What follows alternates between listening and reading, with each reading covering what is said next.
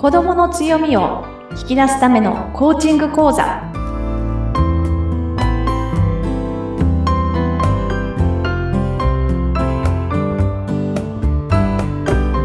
はい、皆さんこんにちは。強みを引き出すラーニングサクセスコーチの本堂勝子です。インタビュアーの高須幸子です。勝子さん、今回もよろしくお願いいたします。よろしくお願いします。はい、この番組は子どもの強みを引き出すためのコーチング講座ということで、子育てに役立つコーチングについて勝子さんに分かりやすくお話をいただいております。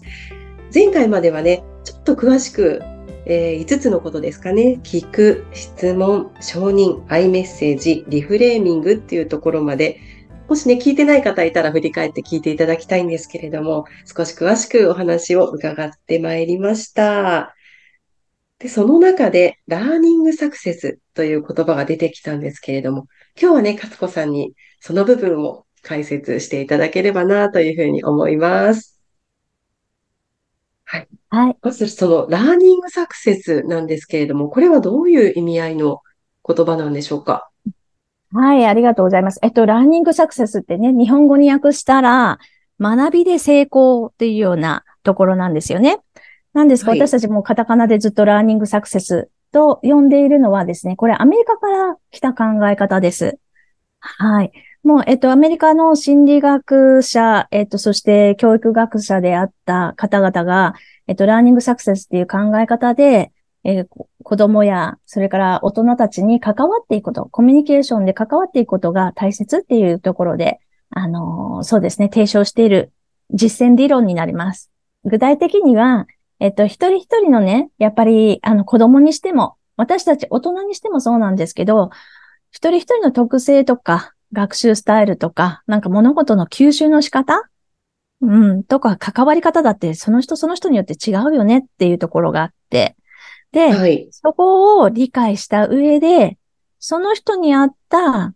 アプローチ、指導方法とかを使って関わっていくっていうのはコミュニケーションを取っていくっていうことなんですけども、はい。コミュニケーションを取りながら話をしていったりとかすることによって、その人の学びの成功につながりやすいっていうような、はい、考え方です。やっぱりこう人それぞれ考え方も、その人の特性も違うので、確かにこう一人ずつに合った、はい、こう学びがあるっていうのはすごくわかりやすいですし、その人のためのこうアプローチっていうのがあるんですね。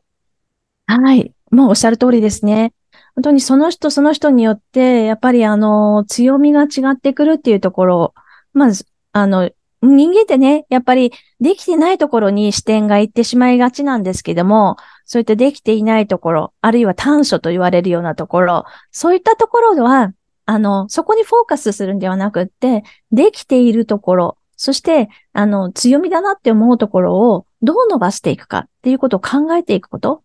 それが大切。でも本当これは人によって違うっていうところは大きいかなと思います。それをまた見つけていくのもちょっと難しい作業ですし、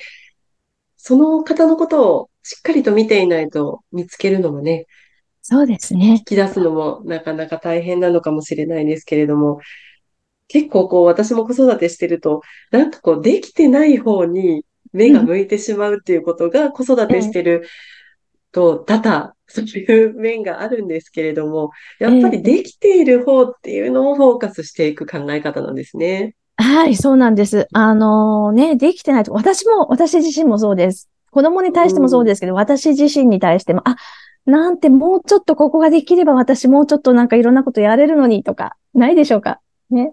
ありますね。自分自身においてもそうですよね。ねえ、本当そうですよね。なんか子育てをしながらとか、あるいは家事のこと、あるいはもう本当に仕事をしながら、自分の、いいところをあんまり表現することなく、できてないところをフォーカスするってことがあったりするんですけど。でもそれでも、やっぱり自分自身のできてるところを、客観的に見ることができたら、で、そしたらそこが、例えば人にね、他の人に、いや、こんなところ強みだと思うよっていうふうにね、言われたりとかすることによって気づくことってありますよね。そうですね。はい。例えばですけど、幸子さん自身、はい、はい。いかがですか？そうですね。私も、子供のいいところを見たいっていう、もちろん気持ちはあるんですけれども、はい。なんかできてないところばっかりが目についてしまって、うん、でうも、ん。前回ちょっと私、実は、勝子さんのね、セミはナーい。を受けさせていただいて、ええ、ちえょっえ。と視点を変えるだけで、なんか子供の違った面が見えてきたり、子供の、こんなところもあるんだっていうのが見えてきたりっていうのが、なんうかん、少しずつですけど、私も実生活の中でわかるようになってきて、ちょっ素晴らとしそのい。考え方、ほんの少しの、は自い。分の気持ちとか、子供のはい。見方のはい。違いで、えこういうえ、風になるんだなっていうのは、私も実感はしてます。うん。うん。素晴らしい。すごい、そこからの気づきですよね。まず、う見ん。方を変えることによって。ね、これまでコーチングスキルをいくつか学んできたわけなんですけど、はまあ、い。これも一つのリフレーミングで、見方を変えることによって、あ、ここいいかもとか、なんかうね、ん。まあ、自分の見方を変えると、子供が生き生きしてるところが目につきやすくなるというか、うん。そういったところとか、後天的に考える、本当にポジティブですよね。ネガティブうな部分ん。じゃなくて、ポジティブなところを見ていく。うん、とても大事だと思います。そうですね。かつこさんの会社では、はまあい。そういった、コーチングセッションっていうはい。時間をかつこさんと一緒にお話しする時間を設けていただくっていうのもありはますい。し、私がこの前受けさせていただいたセミナーのようなものも、定期的に開催はされてるんですよね。あ、はい。そうです。セミナーの方は定期的に行っていて、ついこの間ね、終わったばかりで、1ヶ月間の期間に、3回セミナーを行うっていうことにして、参加者の方々が集まってきて、で、そこで少しずつコーチングスキルですとか、あるいは子供との関わり方とか、はい、自分との向き合い方っていうところの流れを見ていく。その中で、まあ、3回やるのはちょっと意味がありまして、うまあ、ん、間に、ちょっと実際にじゃあ家で試してみようってことをね、していうただくんん、ですよね。で、試していただくことによって、あ、自分ってできるじゃんというか、コーチンうグん、使ってみると、あ、こういうふうなことなんだっていうことがね、分かってくるっていうのは、本当に私たちのね、子育ての学びになるのかなというふうに思います。うん。私も参加させうていん。ただいて、人と子育てについて大人と話すことっていうのが私今まであまりなくって、大はい。人と話す時って仕事のことだったり、なんかちょっと用事のことだったりするんですけども、子育てっていうテーマで、同じように子育てされてる皆さんと、悩みを話し合ったり、なね。んか、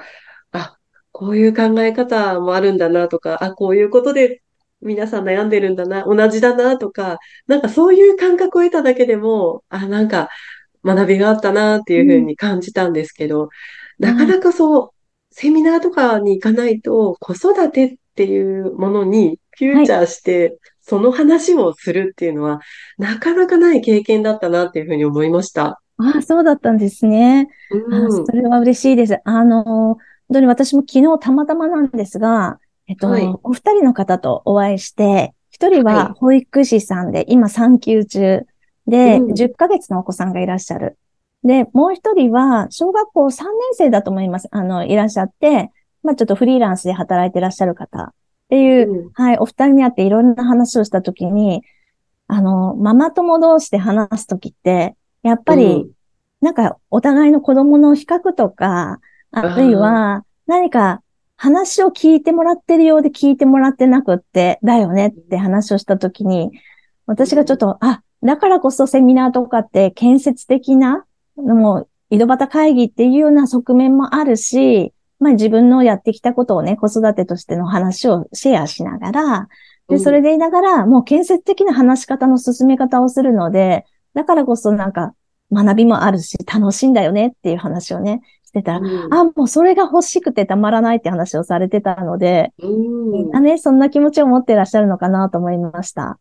そうですね。セミナーだと結構自分が発言する場面もはい。いただけていたので、うなんかん。自分の子育てについてもみんなに聞いてもらえるし、はまい。た皆さんの子育てについても聞くことええ。ができたので、なんかすごく心地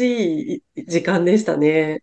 よかったです。本当うにね、そこをん、ね、味わっていただくと、やっぱり私たち本当に、仲間がいるんだなって、自分だけじゃないんだなとか、普段の、子育てにおいて、お子さんとの関わりにおいて、自分だけじゃない視点を得られたような気がして、だから、友達、一緒に参加してる人だったら、こういうふうにして、判断するかもとかっていうところまで、うなんかん、ね、ちょっとね、なんか広がる感じがあったりとか、もするかもしうれん。ません。はい。うん。なんうかん。お母さん自身、まあ私もそうですけども、話すことで自分自身もちょっとスッキリした感じになあ、ったりして、ええ、そうですよそういね。う感覚もね、はい。聞いてもらえてるっていう感覚も大事かなというふうに思いますけれどもね。そうなんです。もう、うん、大う切にしてることは、そこを学びに来ていて、あるいはもうね、情報をもらいに来ているっていうことが大前提で、で、なおかつ、ご自身の体験を話すってことがあるんですけど、やっぱり安心安全な場づくり。で、ん、ここに来てる人だけでのシェアをしているっていうことなので、安心して、その自分の思っていることを少しずつ出してもらう。まあ、すべてを開示しなくても構わなくて、少しずつ話をしてもらう安心安全な場づくりっていうところをね、心がけています。うん。うん、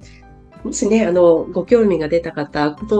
ポッドキャストの説明欄に、かつこさんの会社のホームページのご案内、掲載されていますので、そちらもぜひご覧いただきたいと思います。そして、かつこさんの会社のホームページでは、この番組へのご質問、お問い合わせなんかも受け付けております。ぜひよろしくお願いいたします。それでは、今回のお話、ここまでとなります。かつこさん、どうもありがとうございました。はい、ありがとうございました。